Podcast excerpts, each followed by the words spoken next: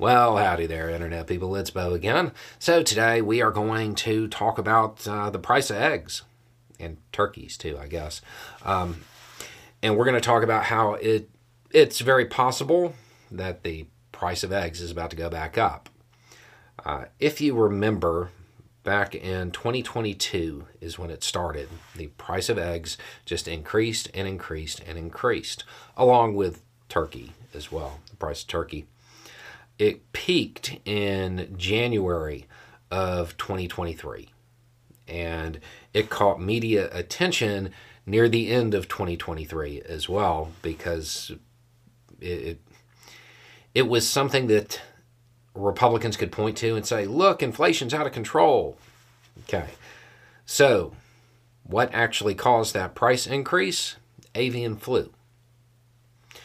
Uh, in 2022, 82 million birds had to be destroyed. That's what caused that. That's what caused the price increase. Uh, they started getting it back under control, and things have leveled off. And in California, there there's another there's another issue with avian flu.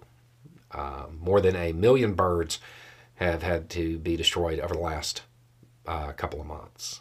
So the concern is that wild birds are migrating, and that is infecting commercial birds, and that we may see a replay of what happened in 2022 and 2023.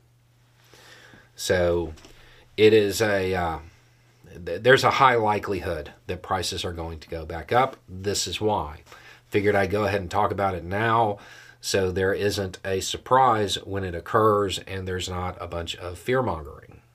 Which, again, this is one of those things that rather than provide context as to what was occurring, you know, during Thanksgiving, people were posting images of turkeys and saying, look how expensive it is. It's Joe Biden's fault. No, it's avian flu's fault.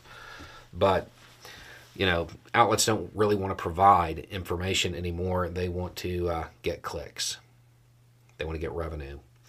Um, so there is one upside to it, and that's that this is following so closely on the last time that it happened that it's likely that everybody knows what to do. So hopefully it won't spread to the point where 82 million birds have to be destroyed. So it, it might be easier to control this time. But we're already seeing the signs of